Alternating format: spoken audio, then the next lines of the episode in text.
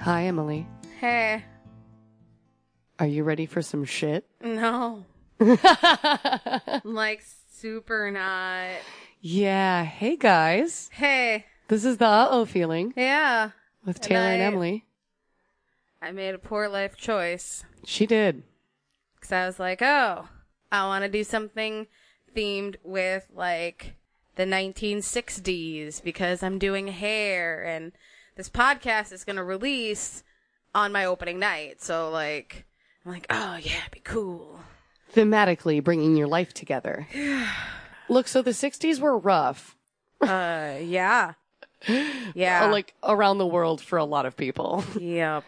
So I can only assume that what you're going to talk about isn't good or cool in any way. Oh, no. But that's not what this podcast is about. Hi, listeners. You're not here to listen to fluff, at least most of the time. We did that last episode.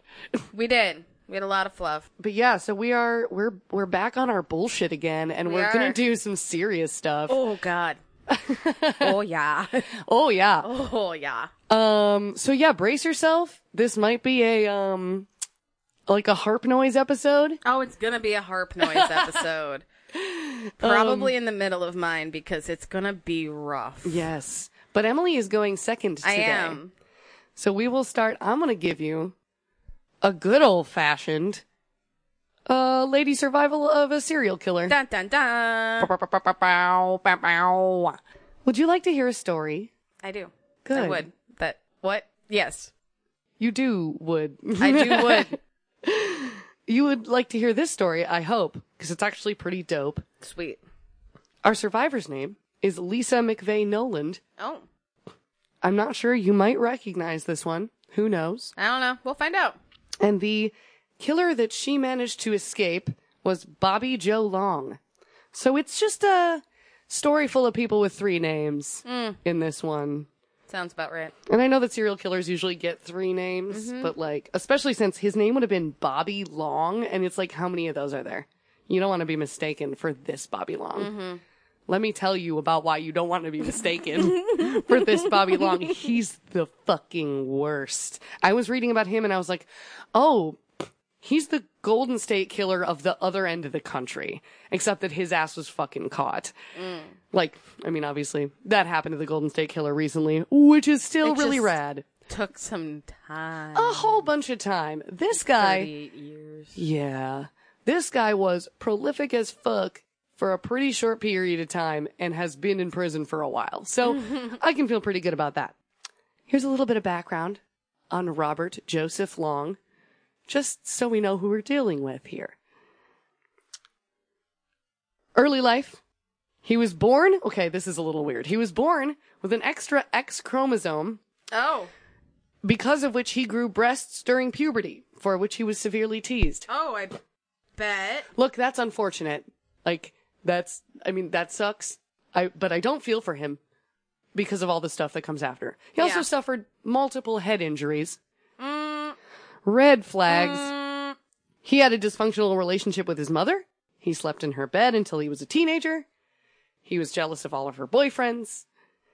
That's a little fucked up. That's also a red flag. He married his high school girlfriend in 1974, with whom he had two children before she filed for divorce in 1980.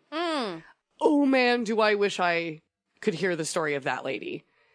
I bet she has seen some shit, to be honest. Props. This part's just called murderin'. so he divorces his wife in 1980. In 1983, he moves to Tampa Bay, Florida, where he proceeds to kidnap, rape, and murder 10 women in the span of about eight months. Jesus. What's nuts about this? Like, what's really fucking nuts? Like, it's, is this the time period? Cause he starts, his first victim turns up in May of 1984. And his last victim is in November of 1984. so, like, I, I remember reading, I was on Murderpedia and the police said they, you know, they watch like the average number of homicides. Like, obviously they have those numbers. They watched that spike over these months to so much that they realized that there was one guy because he had the same MO, leaving dead women naked, tied up in weird poses around the city and that this particular guy, this one dude, was averaging a victim every other week. like, he was working so fucking fast. Here's the other thing about him that makes him, when I heard this, I was like, ooh, Golden State Killer E. Before he ever went about and did his murdering, he raped 50 women in the Oh, oh, Orlando Oh, and like oh, other. that's so many. Uh huh. That's so That's- many. That's so many. He was known as the classified ad rapist. He- yeah, he was in, oh, not, I shouldn't say, um, Orlando. It was the Fort Lauderdale, Ocala, Miami, and Dade County areas. So starting in 1981, he answers, he starts answering classified ads for small appliances. And if he, like, finds a woman at home alone, then he rapes her. And that happened 50 fucking times. Like, he was even, he was even tried and convicted for rape. I don't know which one or how many, just in general in 1981, but he requested a new trial and he was granted a new trial and then the charges were dropped because this world is garbage trash made of sorrow and mistakes and God should have started over. this, like, like, this man Oh my god. this man committed 50 rapes. He gets convicted of like, I don't know, just maybe one of them. Then he's like, no, I would really like to do it again. Do overs. One mo again. And the justice system is like, uh huh.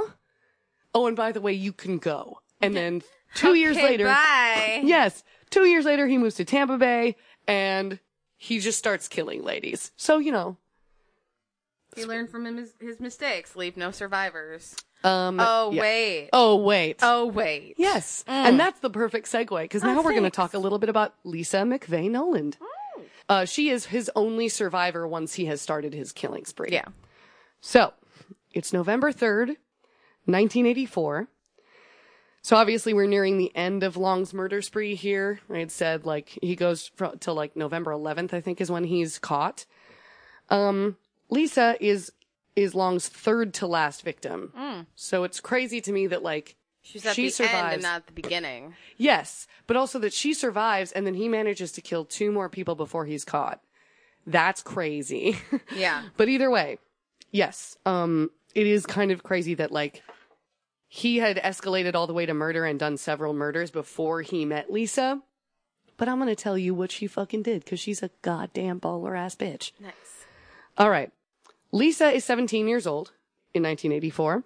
She works at Krispy Kreme Donuts Aww. adorable. Um, and she just got off a double shift, so it's like one in the morning. Um, and she's biking home. Sure. Now at this point, there has been a serial killer on the loose for a few months in this area. So Have like, they been like announcing it though? I think so. Like she, I think people were aware. Mm-hmm. I don't know how much it was in the press, but like she did say, like, I yeah, I, it crossed my mind that like this is probably a dangerous thing to do, and I need to be careful. But you know, quote from her: "You think it can't happen to me." But it did. oh, but I did. It super did. Mm. That that like that is a good cue. Like sometimes serial killers go around and nobody knows yeah, that it's and nobody happening. gets media coverage, or nobody recognizes there's a pattern happening. or police refuse to acknowledge the pattern publicly even though they're searching Yeah. based on a pattern Yeah. so yeah um it's pretty unfortunate she said she was biking down the same exact route she always takes home which is not oh, not really great just an fyi vary your routes home just in case somebody's fucking following your ass survivor tip number one um she said that like the path seemed darker this night than it usually does, which I think is more like a reflection on what happens next. yeah. So, before we get to the ab- actual abduction, here's the really crazy thing. Lisa, that day, was going home to commit suicide. She had been suffering. A family member had been sexually abusing her for basically her entire life. I never did figure out exactly which family member it was. It doesn't say, but doesn't matter. This had been like a horrible thing she'd been enduring for her whole life. She had written her suicide note. She was going to go work her double shift at Krispy Kreme and then she was going to come home and die. That was her plan. So like, this is probably what's on her mind the whole way home. And then a car comes up and honks at her as it passes, which is weird because she's on the sidewalk. She doesn't know why it's honking at her. And then she realizes there's a car parked outside the church across the street. It's one in the morning. It's the only car she's seen. And just as she's sort of looking at the car and looking at the church, she is pulled from the bike. Oh. She f- said it felt like three to four people grabbed her. It's just one guy, but apparently he's real strong. With all his hands. I mean, I have to imagine she's like His still 18 moving. hands. Yeah, right? He's a Spider Man, but like a shitty one. Um. Oh, yeah, this is a quote.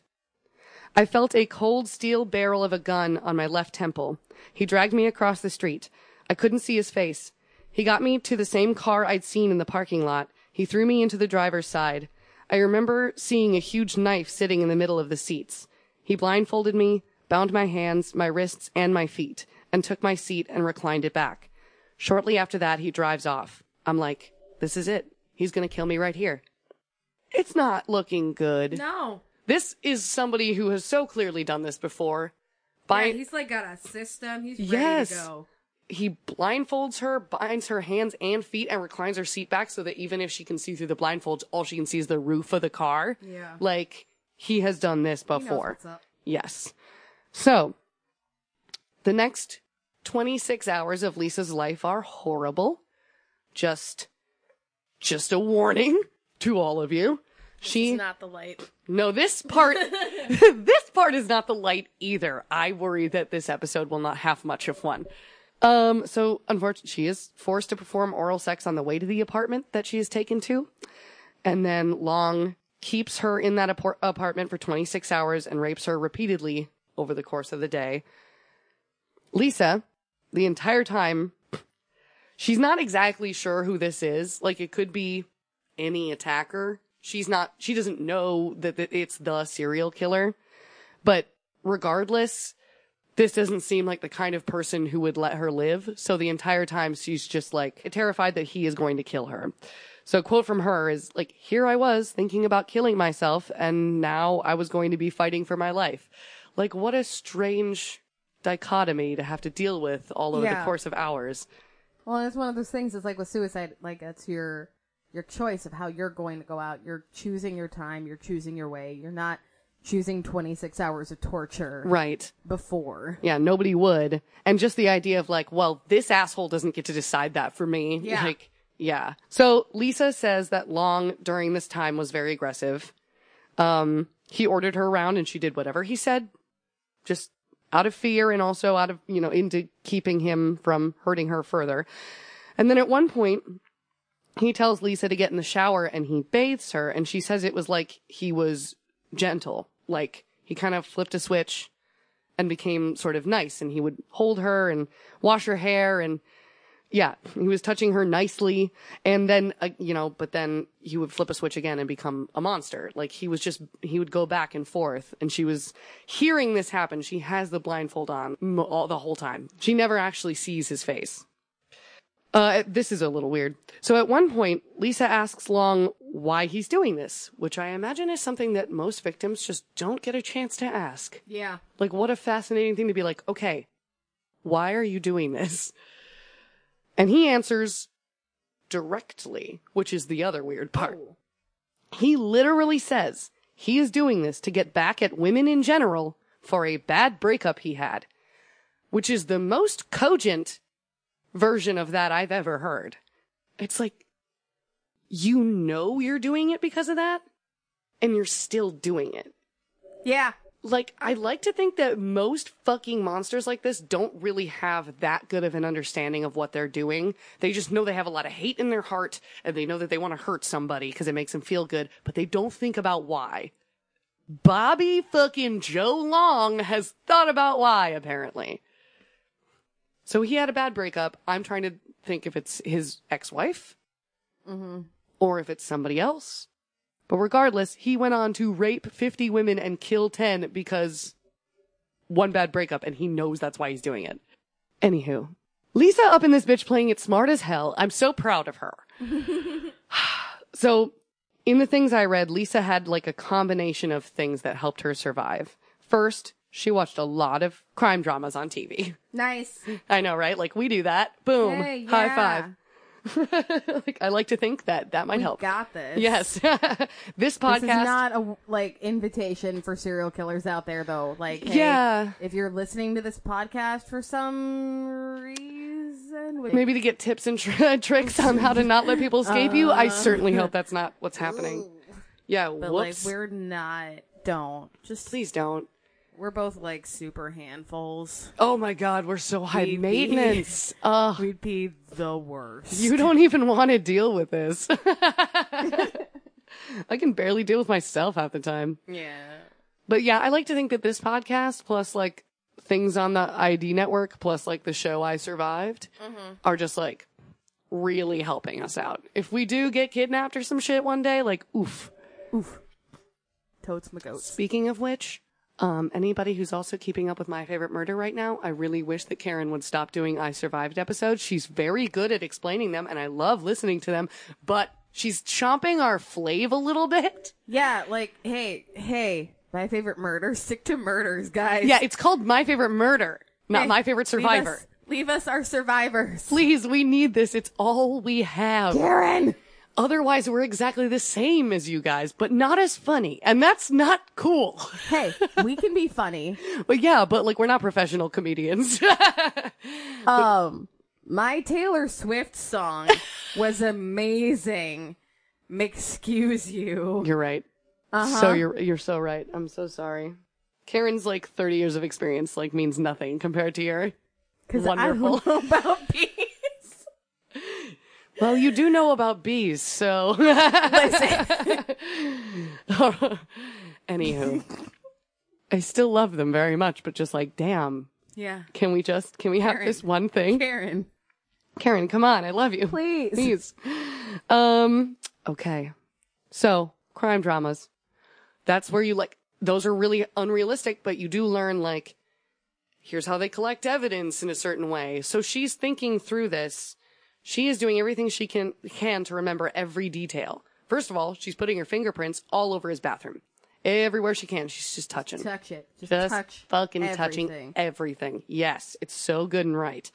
In addition to that, she is remembering what things smell like. So she remembers that when she was walking from the car to the apartment, it smelled like a wooded area. Like there were a bunch of trees around. She remembers that the apartment smells really new. Like, like new paint and new carpeting. Whoa. Yeah. Um, she was able to catch a flash of his license plate of his car on her way into the apartment. And all she knows is that the color of the license plate is red, which is weird. I don't even know what kind of car that is. Whoa. Cause like collector's plates are blue. I have no idea why a red license plate would exist. But anyway, so she's fucking gathering evidence, even though she can't Yeah. see, even though she's like enduring all this fucking torture. She's getting it. And I'm just so damn proud of her. Now, this is like unfortunate and maybe a little controversial, like, but this is just my thought that she also has, unfortunately, experience in sexual abuse, like her whole life. So like this happening to her, she's in a way used to it and is able to like maybe keep her head or at the very least she knows exactly how to talk to him. Yeah. 'cause, Which like, sucks, but like It's it's horrible, but it might have like it led might have her helped her survive. Yes. And yeah, and no one should ever have to endure that. No. Ever.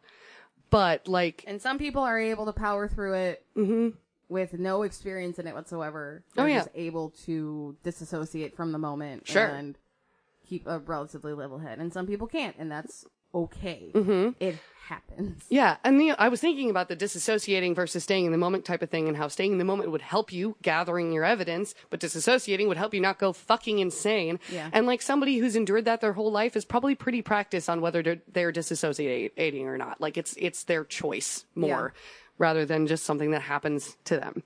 So, regardless, even if that's you know that's all speculation on my part, I totally I'm not a fucking therapist. Obviously, I talk like this. Um. So, but she did know how to talk to him. Like that was one big thing. She knew how to speak to him so that he wouldn't hurt her. And so she said she would talk to him very gently, like a four year old. Like she literally treated him like a child. And she would say, listen, it's unfortunate how we met, but I could be your girlfriend. I could take care of you and no one ever has to know this happened. Stuff like that. Just like trying to placate him that like, you're looking for somebody who's going to stay with you and understand you. I can be that. Like, I won't ever tell anybody that this happened. Just don't kill me. That's her number one thing is like, just don't kill me. And it works. Like, apparently he's, he's really into being talked to like that. And he starts to soften up. And at one point, he even puts her hands on his face so she can feel what he looks like. And this is another moment for her to remember every fucking detail. He has pock marks on his face. He has a small mustache. He has small ears. And he seems like he's kind of a stout man, but not overweight, just a big guy. Like tall and sort of wide face. She remembers all that shit. At three o'clock in the morning, a full day after she's abducted, at one point, um, yeah, Long tells her that he doesn't know what to do with her this is when she's reiterating like i could i could take care of you like just if you keep me alive then this could be this could all be okay you could have what you want and he says no i can't keep you tell me where you live i'm going to take you home Oh shit. holy shit like Okay. and i'm sure she was like oh what and is this a trap and holy shit how did i pull that off like all at the same time um so she stays blindfolded for the car ride and then they arrive at her house and Lisa gets out of the car and Long drives away.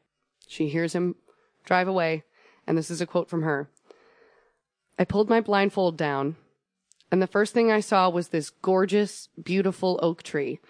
And that moment I knew my life was about to change for the good. I saw the branches of new life. I had wanted to die before, and now I wanted to live. So Lisa was able to tell the police everything she remembered, all that stuff that I had listed. The evidence she gives them help them actually find him because it turns out like he was already wanted in three counties Oh shit. because he was really bad at cleaning up evidence. Like, he didn't think to wipe up her fingerprints because he was leaving like fibers and hair and in like all different crime scenes and his car linked him like to different crime scenes just from all the other ladies' fibers and hair and stuff that was left in there.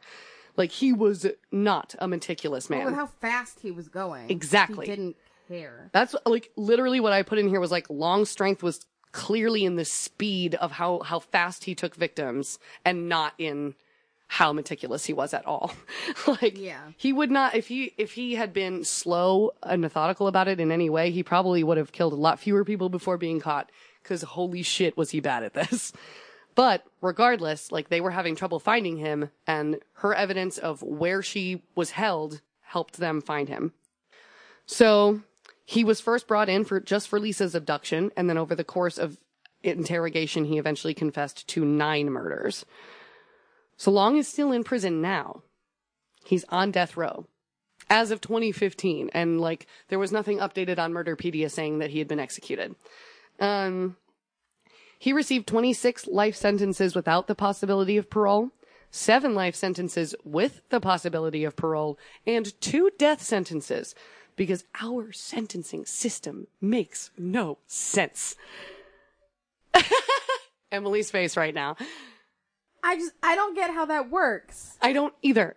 I don't see what once you've sentenced somebody to death, Yeah, but he's also on death row. so why why even give him the life stuff at all? What's Yeah. the point? Because he's got like 376 years in prison, but also he's gonna die any day. I get the idea that like even just for like the victims, like ha- knowing that he's been sentenced for every single crime that they could prove he did Yeah. is good. But I just be like blanket death penalty. Look at all this shit you did. You're gonna die. like yeah. honestly. Yeah, Like I get stacking the life sentences. oh yeah. With no chance of parole Mm-hmm. because there is some closure that it brings to the families in the courtroom hearing like on the charge of murder in, you know, the first degree. Yeah. You And Mm-hmm. get just keep repeating that. you get sentenced for this person Yeah. and for this person and, And for this person. because, I Yeah, mean, for sure. sentencing and the ability to speak out to try and get them a heavier sentence. Mm-hmm. Everyone has that opportunity, but like also doing the ones with a chance of parole, like that's Super Mm. where I weird. don't get it. It's like Is that just what the law is on the books where it's like, well, for this particular crime, they get a chance of parole, Yeah. so you have to sentence them that way? I don't know. If anybody has a really good explanation for why we do things that way, I would love to fucking hear it. Now, hey, listeners, this part is the light. Yay. I don't know if Emily has one of those, so Um. bask in this glow for as long as you can before shit gets bad. Hmm. Lisa. So Lisa believed she was given a second chance, and she used the hell out of it. Today, she is a sheriff's deputy in Hillsborough County in Florida. She says she became an officer so that she could be a protector. A quote from her No one is going to get hurt on my watch. That was my motivation to become a police officer. I'm no longer a victim. Lisa overcame so fucking much. Like, abuse for her whole life, this horrible incident, and now she's a sheriff's deputy trying to keep her community safe. It's just amazing. Good for you, Lisa. We're very proud of you. Yay. And the the best thing that I read, it's so good. Lisa plans to attend Long's execution whenever it happens. This is a quote. I want him to see the person I am, how strong I am, and that he didn't damage me. Also, I already know the t-shirt I'm going to wear to his execution. It will have his name on the front, Long, and on the back, overdue. Long overdue. Oh shit. Uh, if y'all don't love the fuck out of Lisa, oh my god, then I don't know what to tell shit. you. Oh my god. Can you imagine doing that? Like, going to your That is- attackers. Ballsy. I I'm s- love it. It's awesome. Do you think that she'll like go in there and have his name on her shirt and he will be like, what the fuck? Oh, is that Lisa? Hi, Lisa. Why you got my Lisa. name on Oh, your, oh. and then she turns around. oh, I just, I don't really know how she's going to play that, but I'm into it. Yeah, I desperately want to hear an update for I when do this too. fucker I dies. do too. Yeah. We'll try to, you know, if anybody hears that he's going to get killed in the next few weeks or So some there's shit. anybody in Florida because it might Yes. be like notified in Florida. It might not hit national circuits. Although that's the whole thing about Florida is that they are required to report a lot more shit than other Yeah. states are. That's Yeah. why Florida So, Man like- exists. Yeah, we might So hear it. We might hear it if we can pick it up from a Florida But if you're in, newspaper. But yes, if you're in Florida, please tell us just to be sure because I want to know when this guy dies and I want to know if Lisa has anything Yeah. cool to say. yeah, 'Cause I Because bet she'd like do an interview wearing that shirt. oh my god, yeah. Mm-hmm. Oh, I, I would want to see. I just want to see her just like triumphant, victorious face. That's all I want. Like, I love you so much. Thank you. All right, that was the light. Yeah, And um that might be the best we can give you as far as nice stuff. Because hey Emily, what the fuck are you gonna do? Okay, so I'm gonna talk about the My Lai massacre, which Oh, was honey. like one of the most infamous massacres during the Vietnam War. Why you gotta uh why you gotta do that? Yeah, I'm gonna though? talk about that. so a little bit of information about the Vietnam War because That's legitimate. I think there might be a Like- lot of people who don't know anymore. or like cat cuz it's like it's not taught in like Canadian schooling. That's true. If you're not American or Vietnamese, like you probably don't know. you don't have a That ton much. of yeah. so like The Vietnam War was kind of weird because technically speaking it went on for like 19 years. Specifically 19 years and 180 days. Woof. that's started long. November 1st of 1955, but we really only hear about it from the 60s Sure, because that's like into like 75. So like Sure. the late 60s into 1975. so were we quiet about it until it was like we were pretty quiet about it. Yeah. Um, cause my mom's boyfriend used to be in the Air Force and he talked about being over in Vietnam in the 50s Mm. before they started formally sending in like gaggles of troops. sure. So there was no escalation yet. Yeah. But they were just it's like a quiet maybe go over there and do a Yeah. little bit of something something. watching. That's great. So the Vietnam conflict extract data file of the Defense Casualty Analysis System. Jesus, that's a boring Contains- title. It's so many words. I had so many. contains records of 58,220 U.S. military fatal casualties Damn. of the Vietnam War. If you wonder why they needed the draft, Mm-hmm. And that's, that's why. that's just American troops. That's just American troops. Jesus that's not Christ. even counting how many Vietnamese people died during this conflict. yeah. The U.S. viewed its its involvement in the conflict as helping to prevent a communist takeover of South Vietnam. So remember how I said this started in the 50s. Do you know what Yeah. else was happening in the 50s?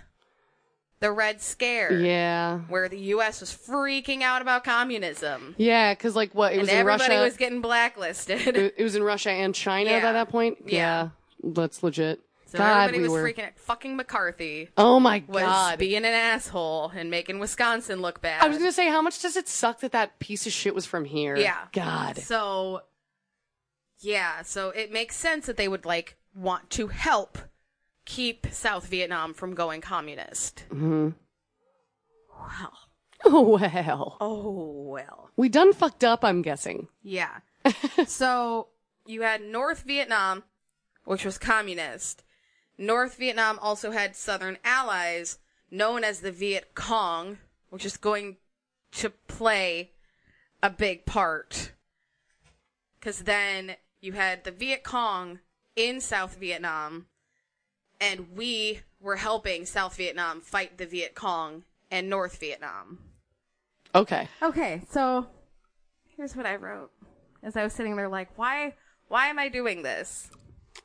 Because you want to hurt yourself and others. So, first off, a question you might be asking yourself. Emily, are you okay? Are you?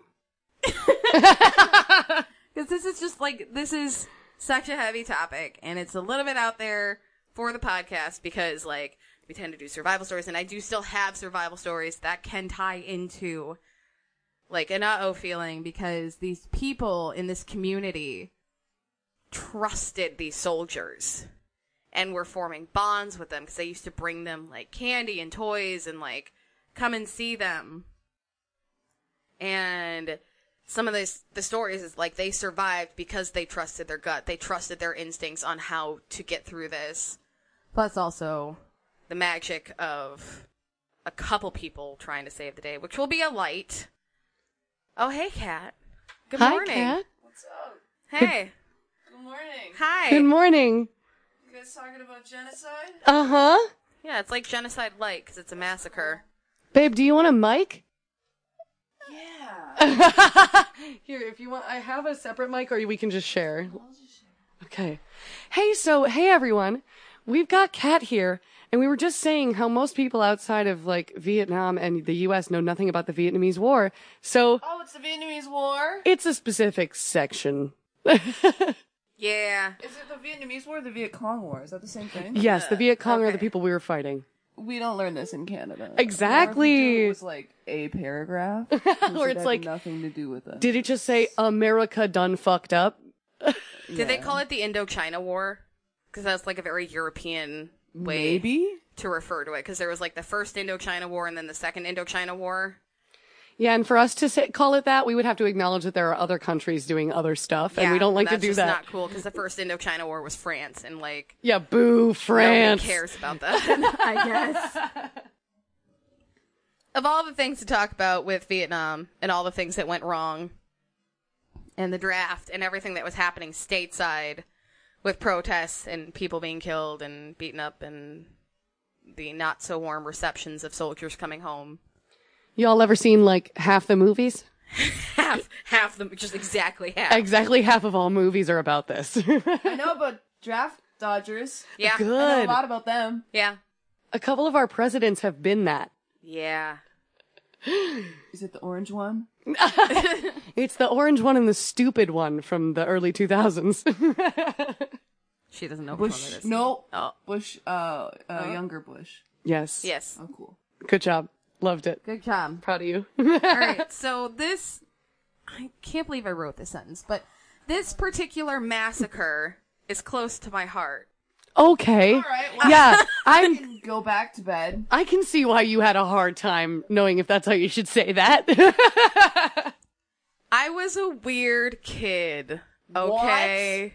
no, you're a weird adult, so you know it would make sense. Okay. Cool. we Oh, Thanks. do this podcast, Emily. I know. Like, come on. All right. Throwing it So- out there. this this story, this gut wrenching, heartbreaking story, Um, is something that I I wrote a paper about in eighth grade. Dang, you like 12 in eighth grade.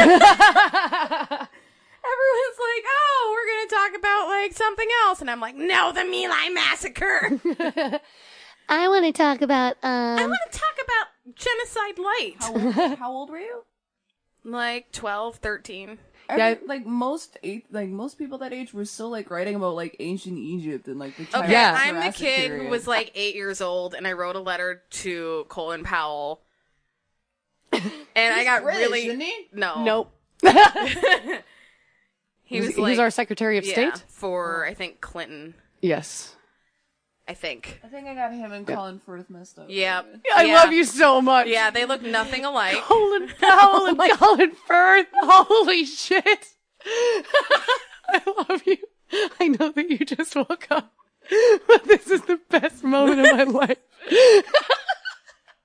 So yeah, I wrote him a letter when I was like eight, and he never wrote me back, and I got really like irrationally upset about it, I mean, and I I, still hold some resentment towards him. mean, that is garbage. Like, he has staff that's supposed to write Yeah, back to people. So. I didn't even get like a generic letter back Right, because that's probably what you would have gotten if they were being even cool a little because bit. I think I wrote him a letter about something happening in the world related to genocide. he was like, It cool. just didn't even like come back to me. I'm sure he didn't even I see it. like and I didn't- hand wrote a letter. Eight year old me. Yeah. Hand wrote a letter to Colin Powell being upset about something happening in the world. Honestly, Maybe he did maybe he like actually did send it back, but it's like if you write to Lemony Snicket, where he sends you a coded message back. yeah, maybe Like you maybe you just didn't know it was not Colin Firth. Maybe you just haven't. Maybe you just haven't. Powell is that what it was? Colin Powell. Colin. Colin. Yeah, like Colin. Like yeah, like Yeah. it's weird. And not but Col- it's No. spelled like Colin, but it's Colin. I don't know why they would. That's a want- real name. Mm. Yes. of a of a very powerful man at a time. Okay. How did we lose you already? The massacre hasn't even started yet. The okay, the other thing of why like this story is so important to me cuz when I was doing my 8th grade paper, like my mom was very supportive of my choices and she wanted to make sure if I was doing this, I was doing it right. So like when I got really interested in the Rwandan genocide, she made sure I had a chance to meet Paul Rusesabagina, who the Hotel Rwanda is based on Fuck. and like with this she managed to somehow i still to this day do not know how she did this Your mom because was it might magic. have been like military ties from like her father because he was a very high up in the military she like went through these networks of people and found someone who was a vietnam vet that was not only willing to talk to me but also to my class Oh who wow. came in to Milai after the massacre. Shit. So they saw the Yeah. aftermath. Yeah. Oh my god. So, like, he was willing to talk, and it was fucking crazy. Dude. Before I, like, like dive into the Milai massacre itself. I want to talk about the Tet offensive, Sure, I don't remember what that is because I don't remember fucking shit from history. So thanks. because it kind of jump started it. because there was this like mentality change because these soldiers used to go into the villages and bond with the people, give them food, give them candy, take pictures with them, like help them out. And especially with the Charlie Company, like they noticed like this shift of not trusting the villagers anymore because they came across all these landmines and they're like, well, these people have to go to other places and they have to walk by these landmines. So obviously, like, they know, So they know what where they they are. are. So if they're not Viet Cong, they have to be Viet Cong sympathizers. Yeah. Yeah. Yeah. So Sure. it's no longer these are just people in a bad place being Oh. caught in a horrible situation. It's no. Suddenly they're against us. Everyone is against us. Well, that'll fuck you up. yes. Yeah, that's real bad. Yeah. So and and suddenly just losing like a hundred people is just and then seeing these villagers and knowing they could have prevented this in some weird rationalizing justification of On- horrible things On top of everything you've already had to deal Yeah. with, like Yeah. in war and like watching your friends get blown apart yeah, and then just like general racism and Yeah. like yeah, having a hard time I mean, seeing that them as didn't go people. away. no, weird, right? Oh my god. I think Shockingly it might have no. gotten worse. What? so the Tet Offensive. Tet is a Vietnamese holiday, which is their celebration of the Lunar New Year. Oh, Chuck Mung Namoy, bitches. That was adorable. Vietnamese food. yeah So they usually would call a truce because this was such an important holiday. Sure, like Christmas. Yeah, so like war between North and the South would stop. you can definitely like go on to history.com for a lot more information on this because there's a lot. Um, but early 1968, the North Vietnamese military commander General Vo Wen Yap decided Yep. yep, that the Tet holiday wasn't going to be a time for peace. Oh no. He was like, uh uh Fuck fuck, yeah. that. So, January 31st, he decided to do a coordinated offensive attack of more than 120 surprise attacks. Just like throughout the country. Yeah. Oh to my try God. and break the, the stalemate they'd been in. He also tried, he, like, he managed to attack the U.S. Embassy in that same We hate it when that happens. offensive. Yeah. I do gotta say, we we, fucking, fucking hate it hate, when it. that happens. Yeah, do not attack our embassies. We get so we mad. get so mad. so, Giap also believed that the alliance between South Vietnam and the U.S. was unstable. So he thought if he attacked the U.S. embassy and like made it look like south vietnam did it Oh, then fuck. we would like stop helping them No, why? He's trying to frame trying really somebody hard. and during this huge thing, like that's gonna work out. Big old dumb. He's a big old dumb. So here's the thing. While he succeeded in surprising people, he had spread himself way too thin with his troops. So the US and the the South Vietnamese forces were able to pretty much counter almost all of the attacks and fucked up the Viet Cong numbers a whole bunch. Shit. Okay.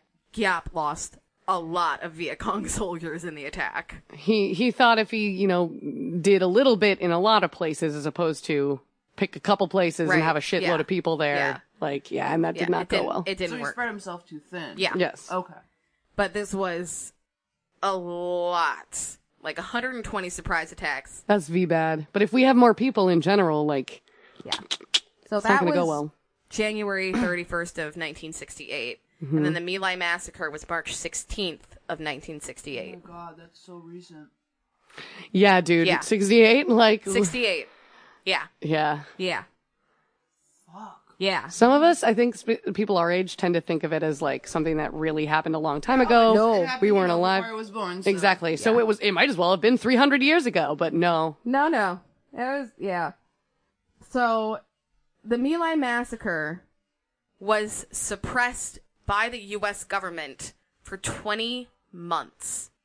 It stayed out of the public eye. Mm-hmm. They killed 504 men, women, and children. Jesus. and the government kept it suppressed for 20 months. So I imagine. Are you gonna walk us through Oh, what happened? Okay. Yeah, I'm not looking That's forward why I to said that. this This is like a three parter. Sure. All right. It's the morning of March 16th, 1968. Mm-hmm. the Charlie Company, which was under the cr- uh, the direction of Captain Joe Medina. Did anybody else think Oh my Funky Cole God. Medina? oh, I'm so sorry. I literally like I was writing his name. I'm like, oh, those fucks are gonna do it. we did. Those sorry. fucks are gonna do I it. wouldn't have said anything except that you snorted. I'm so sorry. so sorry. Please go on talking about a horrible massacre. So they entered a Vietnamese hamlet called My Lai, which was in a region called Pinkville, which Did we name it that? yes, Okay. yep. So the U.S. Army Fuck. named this group of hamlets and sub-hamlets, which are like the little villages. They called it Pinkville, And like usually like a lot of bad shit happened in, in Pinkville. Charlie Company enters Milai. on a search and destroy mission, expecting to find Viet Cong from their reports. And remember, they've just been through landmines. They are on edge. The Tet Offensive happened. They don't trust a goddamn person. yeah. So They didn't find any enemy troops. But they still killed like a whole bunch of people. So w- they went in there looking for enemy troops. They found only civilians and they were like, fuck it. We're going to fire They were- anyway. yeah, they were ordered. Orders were given by the higher ups because they were like, "Oh, they must be hiding," or "These people are Viet Cong. You Just- need to kill them." But they weren't. No, they weren't. But the higher ups fed it, saying, "Hey, this is a direct order. You need to do this." Cause yeah, cause at this point they just, they literally don't trust They don't anything. trust and they're just anything or mad and anyone. they want to get back at Yeah. somebody. Oh yeah, let's So- target like innocent civilians. That's cool. Yep. If we can convince our people that they're not innocent civilians, they'll do it. Because they were also trying to get their footing back. After the Tet Offensive, too. Well, I have to imagine even if they were aware that like, yeah, maybe maybe they're not here, but if we do this, then it's like don't fuck with us. You fucked with the wrong people. Yeah. We we are willing to kill your civilians. they talk about like when they first get over there, everything it just like it felt like you were at a resort almost. Like there were beaches, you were in the villages, like you weren't fighting until like Tet offensive started to happen and everything got amped up. Just a little bit. Just a, Yep. Mm. just a touch. Ooh, just a skosh. So the night before the attack, they were briefed by Captain Medina. And he was like, hey, yeah, like, these are. These are sympathizers. These are, you know, they're hiding Viet Cong. The Viet Cong are there, but these are also sympathizers. Like We promise there are weapons of mass destruction. We promise. Just go look and you'll find them. It's great. So, yeah. so their orders, and this was in the testimony, because like this shit does come to light. It's not like the light at the end of the tunnel here, but like it does come out. Oh, so this part's not the light either. Oh God, no, You mean it's not over? no. no. So their orders were to kill all guerrilla and North Vietnamese combatants and suspects, Oh my Uh, God. including women and children, as well as all the animals. Oh yeah, you know what can fuck up your day? A five year old. Yeah, yeah, that fucking ox looks like he's on the other side. That ox Yeah. is clearly like that ox is Viet Cong. yeah. Obviously. So their orders were also to burn the village and pollute the wells. Oh, good. Did they, salt the ground too, so that nothing could ever grow there Like, pretty again? fucking raised the close. earth. Yeah, what the They were fuck? close. Yeah, I bet. They wanted to wreck this shit. So, this is a quote. So they're all VC. Now go and get them. There was a question asked, who is my enemy?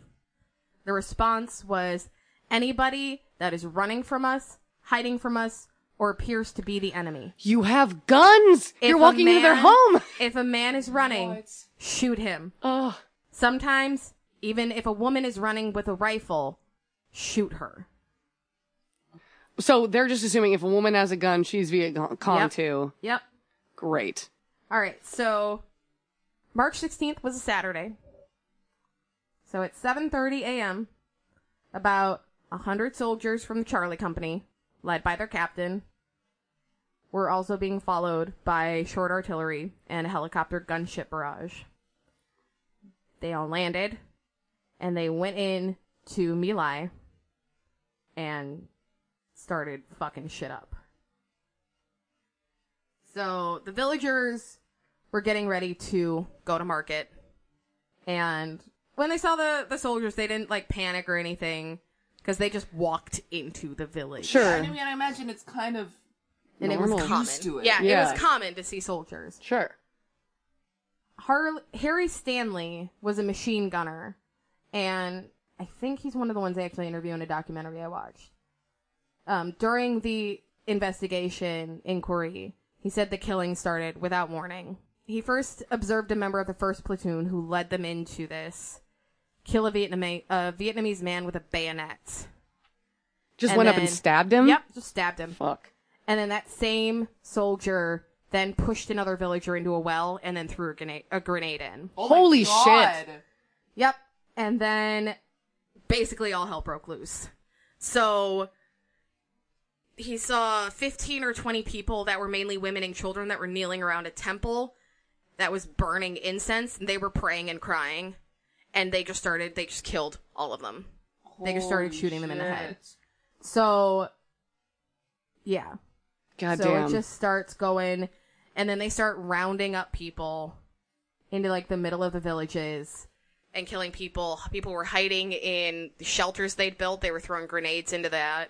Yeah, now it's, oh, look, they're hiding. Yeah. Now look, they're hiding, so we need to kill them. Right. Oh my god. So, oh god, I'm gonna butcher this name. Okay, um, Pham Beng Kong was 11 when this happened.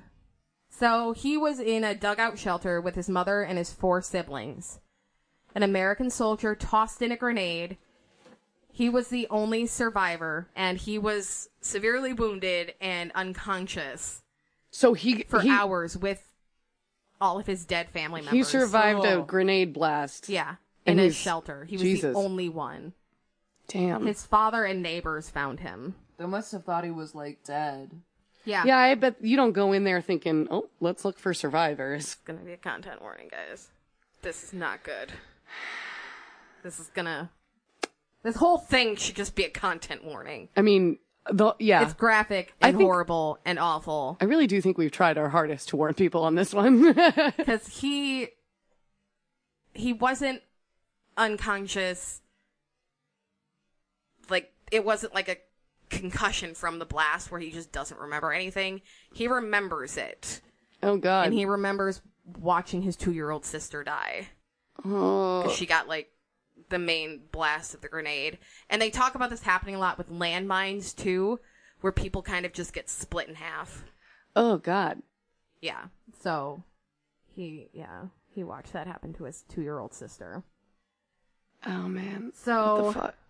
Pham Thi Tuan remembered hearing gunfire and she thought that it was like the South Vietnamese army coming to kill their chickens or pigs. But it wasn't. And this takes us into the next portion. So they gather people into the middle of the village and killed them. And then they gathered more people into the middle of the village and led them to an irrigation ditch. That doesn't Bomb. sound good. When you're being herded together, um, No, yeah, Fom was with her two daughters, who were five and three. They were led to the small irrigation ditch with hundreds of their neighbors, and then the soldiers just opened fire. So you have just people falling into the ditch. She managed to avoid being shot, and kept her two daughters like under her. oh my god, that's insane. Wow. And here's a quote from her: "I had Our- to climb." Our daughter's like they're they were alive though. Uh, yeah. Okay. Wow.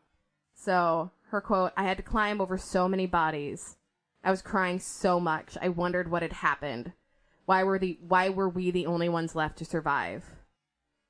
So in that ditch, because they, they did count it, there were 170 people Oh my that god. died God. in that ditch. And they were the only three that got out? There were a couple Mm, okay. and this is like this is so specific. Her daughter, her three year old daughter, um, Wen Ti Lin, remembers like only pieces of that day because she was 3 but she remembers screaming and a lot of blood, and that the American GIs were chewing gum. Oh my Oh, god, that's weird. chilling. Yeah, Yeah. Can you imagine if that's one of your first memories though? Holy shit. Mm-hmm. How your entire life is different. yeah. So then, um, another quote from Pham. Afterward, I was always scared. I would close my eyes when I ran through the rice fields. I got scared when the wind whistled through the bamboo groves. just like the constant state of fear Mm-hmm. that still lives with them. They have PTSD. Yeah. So I mean, that'd fucking do it. Oh my god, yeah. Yeah. so Kauti Do. How many of there are these? Yeah. Uh-huh. I just of these are there. I, So I'm she dying. lost two children during the My Lai massacre. But she says that she has forgiven the American soldiers who committed the atrocities. wow. I have to admit, ha- maybe you're getting there. I don't know. Has our country issued an apology? Is my question. Like, have we specifically been like, this was bad and we Yeah, I are sorry? think also when Barack Obama was over in Vietnam, he visited the My Lai massacre memorial. Oh, good. Um, so this this will be my my last one of the Vietnamese people. Mm-hmm. Because then I'm going to get into kind of a light, a, a fake light at the end of the tunnel here. So, um, Duba was also a child when this happened. And he was also herded into the irrigation ditch because you were asking if anybody else survived Yeah. and he managed to survive by fucking just pure luck and then playing dead. He got grazed by a bullet that left a scar on his chest, but he was grazed by the bullet. He wasn't shot. Uh-huh. Dang. So he was still alive, but like bleeding. And he managed to capture the attention of one of the the helicopters that was flying around was piloted by Hugh Thompson and this is going to come into play later. So this was piloted by Hugh Thompson and then his crew member Larry Coburn who was on the gun they got him onto the chopper. They saw this was happening. They knew it was wrong. Oh my Mm-hmm. god. They got him on the chopper and got him to a hospital in Quang Nai. And then they came back. Thompson and his crew landed the helicopter in between American soldiers and fleeing villagers Whoa. dope. and he told Thompson told his gunner, if they shoot, kill them. So they are Fuck. ready Yes. to kill American soldiers to protect the Vietnamese people. Holy shit. Because they were trying to run to a shelter down this road because they had already watched as they were flying over. They watched a group of women and children that were running and American soldiers chasing them. They Yeah. did one circle and came back and all of those people were dead.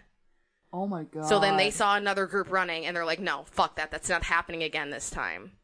And they landed in between them and were like, uh uh-uh, uh, you are done. You're fucking done. So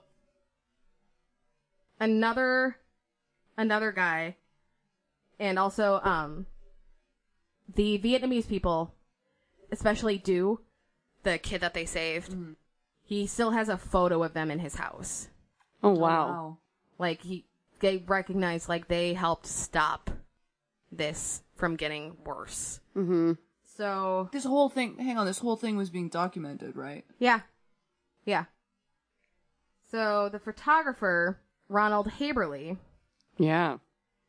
was he oh god so the photos are graphic if you google ronald haberly milai photography and that's m-y-l-a-i You can just find that shit. oh yeah it's out and it's horrible Oh because no. it's it's there's a very famous photo of a woman like screaming and holding her children behind her with like two other people and it's one of like if i showed you guys this photo you would probably recognize it Sure. Like it's it's that famous, but it's like that famous like it's probably in some of our history text. Well, maybe Oh, not. no it might be because it's not like a graphic Oh sure.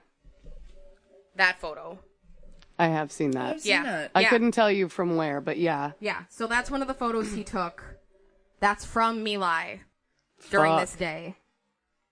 God, the Um, grief on her face. Yeah. They were killed seconds after the photo was taken. Oh my god. Yeah. Um, because the other thing that was happening in this photo, there's a note saying that the woman holding the boy in the black shirt was adjusting her buttons because she'd just been raped. So that was also happening. I mean, I'm not surprised. I wish I could be. Yeah. They were raping people, they were setting houses on fire and then waiting for them to come out sure. and then killing um, them. Jesus. They were just pillaging, they were just brutal. And it became this mob mentality of just massacring people. So, another name that's going to come into play Lieutenant Callie was responsible for the ditches of people. He had everybody get brought over to the ditches and then he ordered them to fire. Oh God. He was also responsible for a lot of the other shit that happened of like people getting gathered in the middle and being just massacred. So there's a quote from Private First Class Paul Meadlow when he testified stating that he was repeatedly ordered by Lieutenant Callie to continue firing. So this is a quote. There were about 40 to 45 people that we gathered into the center of the village. Men, women, children, babies. And Lieutenant Callie came over and said, you know what to do with them, don't you? And I said, yes. I took it for granted that he just wanted us to watch them. And he left and came back in about 10 or 15 minutes. And he said, how come you ain't killed them yet?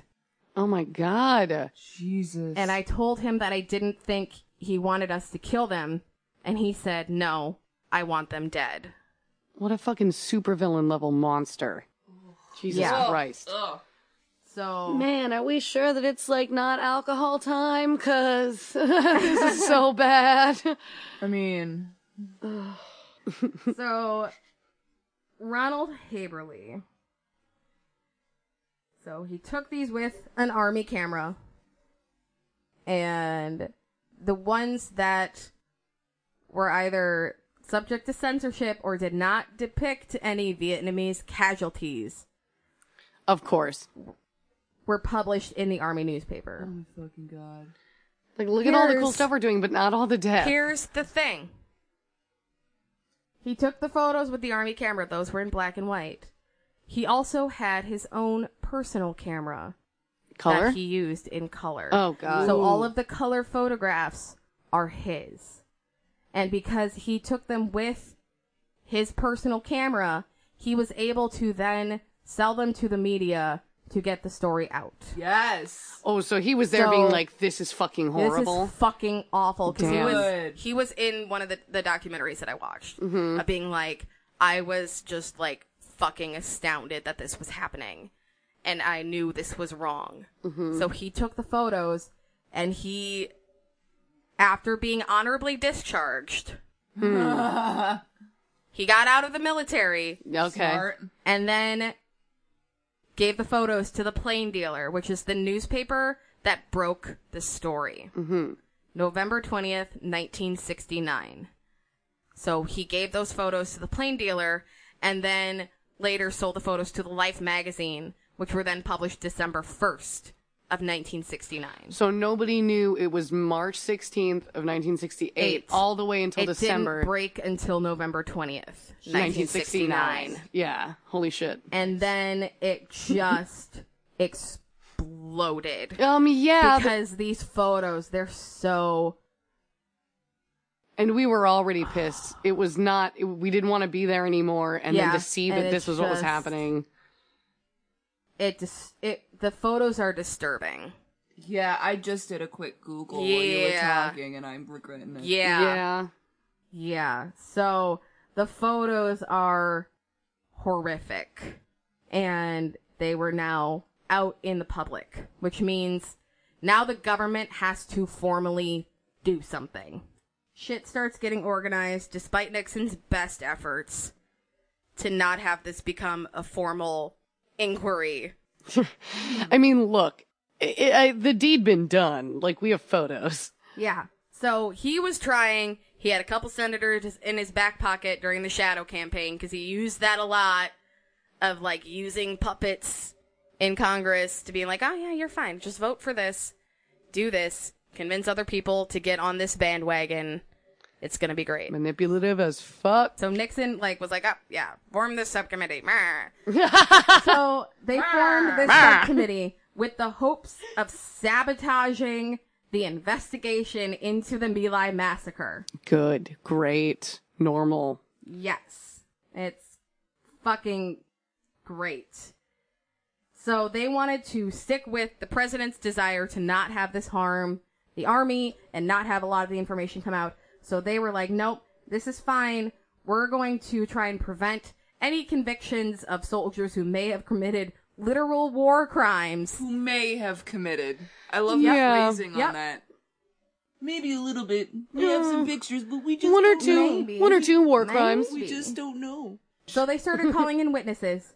So from December of 1969, for two and a half months, and then a little bit more into about mid-April of 1970, the subcommittee took testimony. They were in secret sessions, and they were like they locked it all down, and they sealed the testimony, and they refused to share it with the defendant's lawyers. What? Now, Isn't that illegal? yes, Yeah. yes, it is. Yeah. It's a violation of the Jenks Act. I'm not full of logic, but that seems like baloney. Yes, It It's a does just direct- seem like Violation of the Jenks Act, which fabulous. states that the government must release evidence in its possession, including testimony of material witnesses, upon the request by the defendant's attorney. Boom. Uh, The subcommittee's chairman, Congressman Herbert Hebert Hebert, refused to release the testimony. They're like, nah, nah. Uh, That means we can't win. Yeah, Oh my literally, God. because one of the criminal cases collapsed because of this. Yeah, because that was their only because evidence. Thompson and Oh, other yeah, yeah. prosecution witnesses were barred by the judge from testifying in that case, and the lawyers couldn't use congressional testimony. This is not fucking justice at all. Like, this is nuts. Judges in five other cases refused to apply the Jenks Act. Wow. Also, it wasn't just this one dick. They argued that they could obtain the same testimony from the key witnesses in their own courtrooms, even though they were barred from testifying. That makes literally no sense. Well, it makes a lot more sense when you picture literal Richard Nixon underneath all the desks of these judges just holding onto their balls. Just just twisting cupping slowly. their balls. so the secretary of the army at that time, Stanley Razor, was aware of what was going on, Good. and he apparently protested it angrily, saying the shenanigans were undermining the military justice system. Y'all can't just use the word shenanigans when you're saying something serious. He recognized that they were sabotaging. He wrote Hebert three letters. Three individual Strongly letters. worded letters, you Strongly say. worded angry letters. That'll work. urging him to postpone the hearings until after the army's court martials were complete. You know, people used to cane each other on the floor of the Senate. I really think we should have gone back to What? that for this. Oh, yeah. It was There's like Senate meetings were fucking brutal. we should actually do that a story. naughty councilman Charles Sumner, he almost died getting whipped. from getting uh, caned. Mm-hmm. Cane. Can't, yeah. Yeah. yeah. over the head like 60 times. Yeah. Like, Oh, just beat because the some dude was shit like, out of him. fuck Yeah. you. yeah. Fucking we should have gone back to that for this. Yeah. So the strongly let it, the mm, strongly worded letters were sent. And then suddenly other letters were being sent by other congressmen Mm. saying, "Hey, this isn't cool. You need to stop. What the fuck are you doing?" so one of the prosecutors, Col- uh, Colonel William Eckert, was fucking just like, "Uh-uh." I'm he so condemned done. he condemned their tactics and he's like nope I'm so it's glad. fine yep i'm gonna fucking fix this I'm so glad he has such a badass name. What's your name? Colonel Eckhart, my dear. Don't you worry. Like, Yeah, like he could walk into any room and be like, hello, I'm Colonel Eckhart. I'm going to fix all the shit. yeah so he saw what they were doing he's like uh-uh no fuck this because he also saw that they were trying to get lieutenant callie so you remember that dude Yeah. that dude that fucked up dude The dude who ordered the babies to be killed? yeah who was also killing the babies Fuck that guy. um they the government was trying to get him off the hook Good. and turn the tables on Thompson to get him to be court martialed for threatening the lives of his fellow soldiers. Oh my God. Because that is something you can be court martialed for. But here's the thing if they're committing war crimes, you can't court martial the dude that tried to stop them from committing the war crimes. Yeah. I feel like Yakety Sack should be fucking playing. Because Yeah. There's just so Yeah. much going on. Yeah. But It's it's like with paperwork and Nixon is like under the desk. Yeah. the slowest yakety sax. It's so boring and yet so horrible. Yeah. So they, the U.S. Army and the government trying to cover this up, they were going after Thompson. Like, hey, if we can fucking discredit him, get him court martialed, get all of this shit done, nobody's gonna be able to listen to him. And then this fucking star witness in all of these prosecution cases is done and he's gone and the cases are gonna collapse. That's it. Well, Well, I feel like, hear me out on this. oh boy. I feel like Nixon could have done better.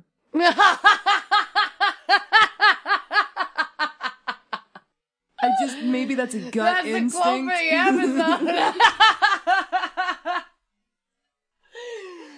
um, I'm so sorry. Uh, Bear with me. Hang on to your guys. I just feel as though I feel, I feel as though the old boy could have improved on some of the ways he did things.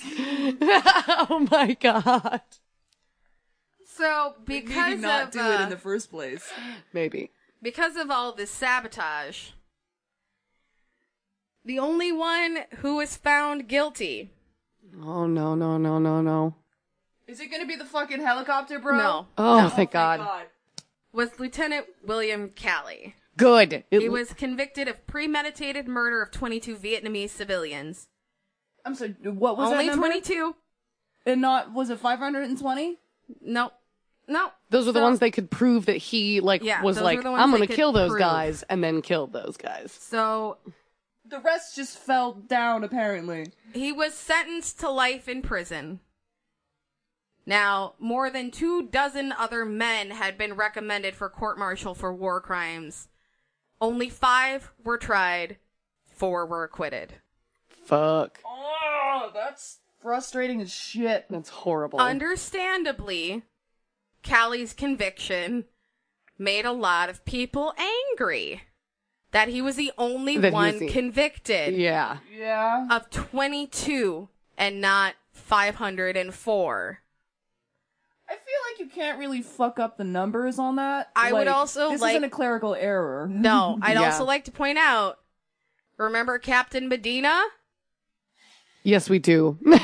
He wasn't convicted of war crimes. What?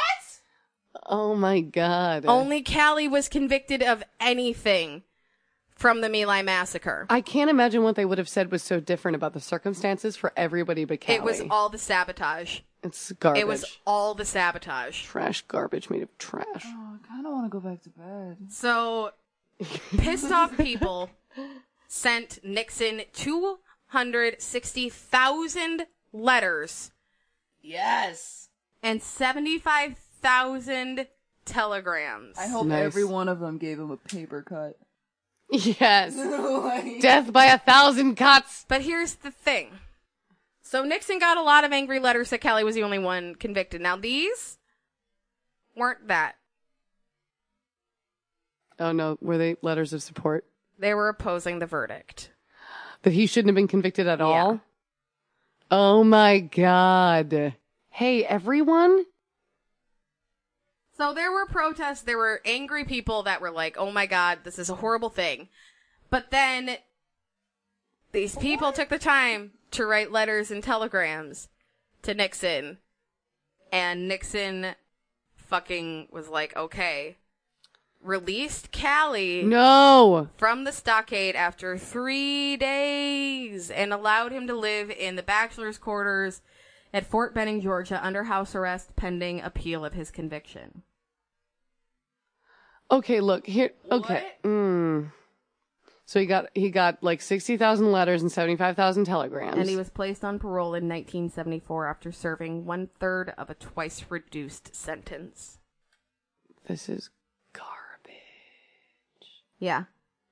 Uh, But you know what? I mean, Nixon of course. literally released a war criminal because he got some strongly worded letters and Well, and, telegrams. and also because he probably just wanted to, and Yeah. this gave him the And excuse this gave to him be the able excuse to. to do it. So never Like, mind look at my all the constituents. protests They've spoken. and anger Here's a quote from Callie.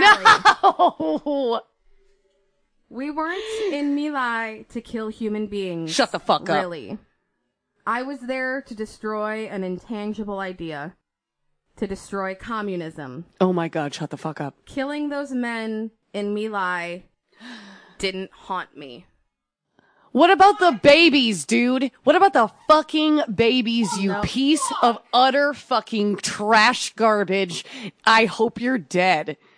I, ho- I literally, when I, because I asked if we had ever issued an apology, it seems like the United States has not done an official one. He's still alive and Yeah. living in Miami, Florida. Apparently in 2009, he made some sort of statement apologizing. I don't give a fuck. Like, you want the quote from it? yes, please.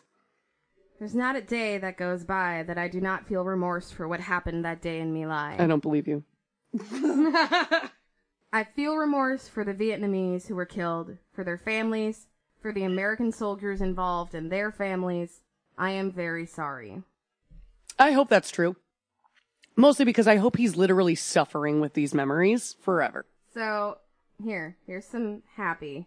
This never happened and you were just lying to us the whole time? That would Oh. be dope. Oh no. Oh my god, yeah. No. It was a dream. It's all a No. dream. it was a dream. um, we pan out and we're all, all playing with the snow globe.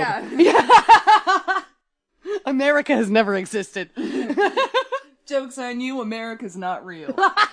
So on March 16th, 1998, local people and former American and Vietnamese soldiers stood together at the place of the My Lai massacre in Vietnam to commemorate its 30th anniversary.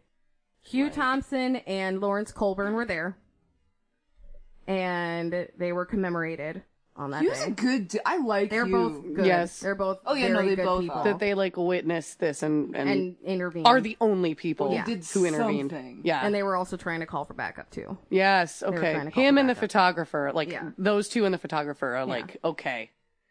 Yeah. So, um, Fantina was 14 at the time of the massacre, and she was one of the people that they helped save. And she says, We don't say we forget. We just try not to think about the past. But in our hearts, we keep a place to think about that. So they keep it in their hearts, but they don't ponder on it a whole bunch. Sure. You never forget, but you don't let it rule your whole life. Yeah. Sounds like survival to me. And remember, this is before, like, Callie fucking apologized.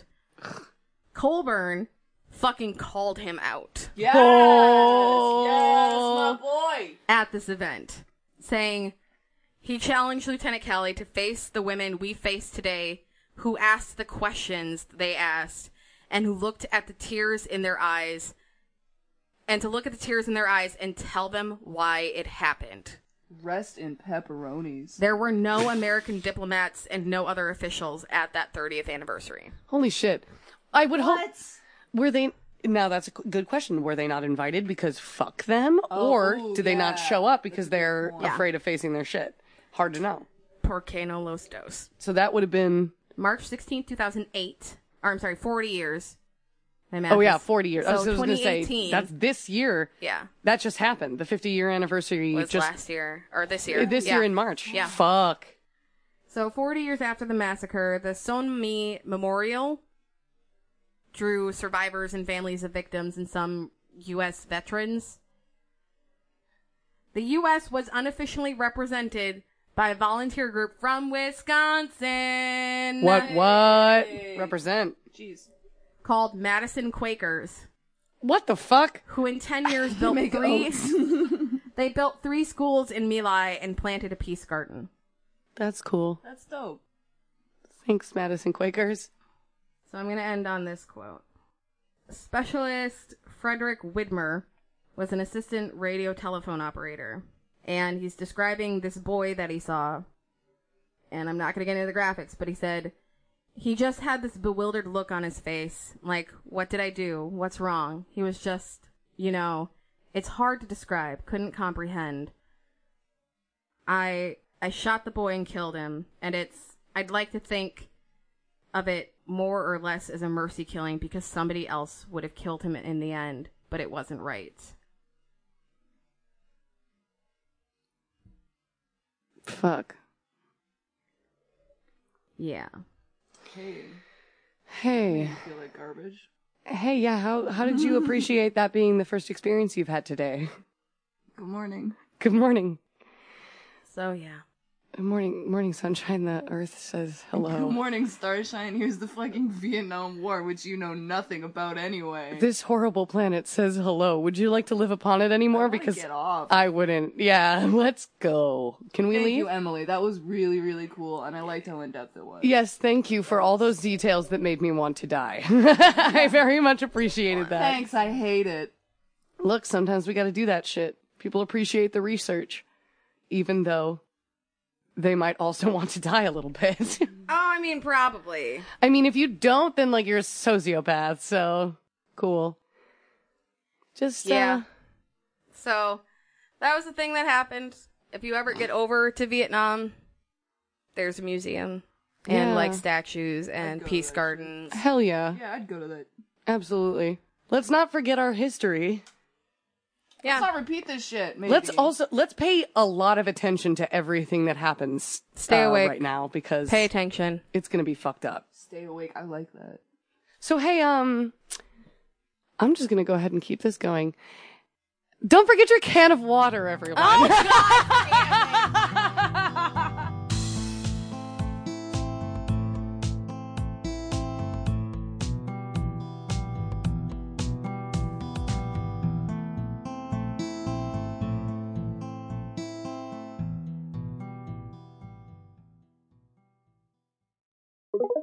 This has been a Daily Gravy production. Thanks for listening.